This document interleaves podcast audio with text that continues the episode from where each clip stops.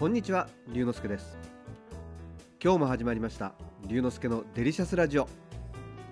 ラジオが大好き私龍之介がデリシャスな話題をお届けいたします。しばしお付き合いください。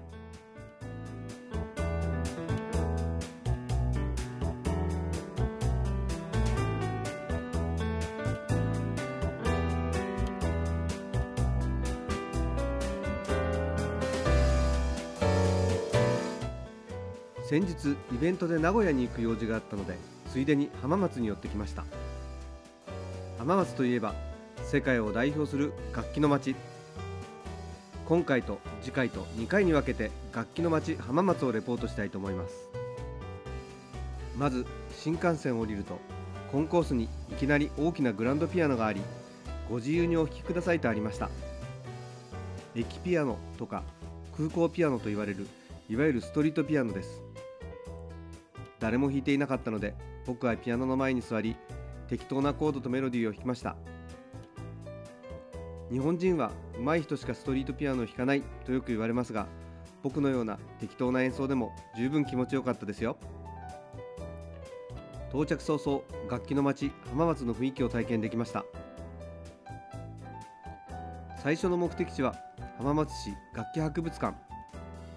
ここは浜松駅から徒歩でおよそ10分のところにあります。全世界から集められた1300点余りの楽器が収蔵されています。世界の楽器と音楽を平等に扱うというコンセプト通りに一番最初に目に飛び込んできたのはアジアのガムランという音楽に使う楽器の数々。大小さまざまな大きさの木製の打楽器が整然と並べられています。それを数十人の人がリズムに合わせて一斉に叩くそうです。昔テレビの旅番組で見ましたが実際に見たのは初めてです。会場ではヘッドホンで演奏の様子を聞くこともでき実際に生で聞いたらさぞかし迫力があるだろうなとイメージが湧いてきました。その他にも韓国や中国の楽器オセアニアやアフリカの楽器も展示されています。これらの楽器は古くから伝わる打楽器が多いのが特徴で今では入手が不可能な珍しい楽器もあるそうです。アメリカのコーナーでは弦楽器や管楽器が中心です。トランペットやホルンの原型になった角笛などを見ることができます。そしてヨーロッパ。ヨーロッパは後にピアノへと進化したチェンバロやオルガンなどの鍵盤楽器が所狭しと置かれていました。僕はチェンバロが好きなのでヘッドホンから流れるチェンバロの音や曲をたっぷり堪能しました。日本楽器のコーナーでは尺八や三味線などがありお琴を実際に体験することもできます。そしてこの博物館の一番の特徴はいわゆる電子楽器のコーナーがあるということです。ここには電子オルガン電子ピアノシンセサイザーなどの歴代の名機が揃っているんです。学生の頃雑誌でしか見たことがなかった津波やダイヤルがたくさんついたシンセサイザーは今見てもワクワクしてきます。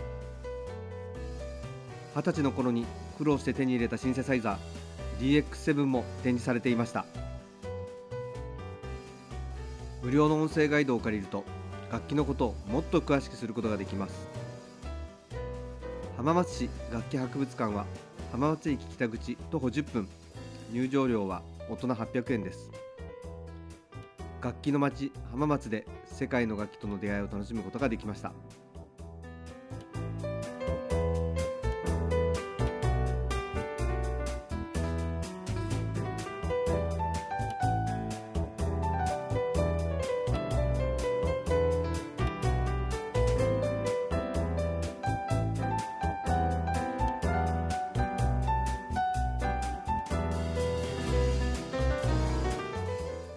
今日は楽器の街浜松の第1回目。浜松市楽器博物館の話をしました。楽しんでいただけましたか？龍之介のデリシャスラジオ。次回は世界を代表する楽器メーカーのショールームをレポートいたします。お楽しみに。お相手は龍之介こと新田龍でした。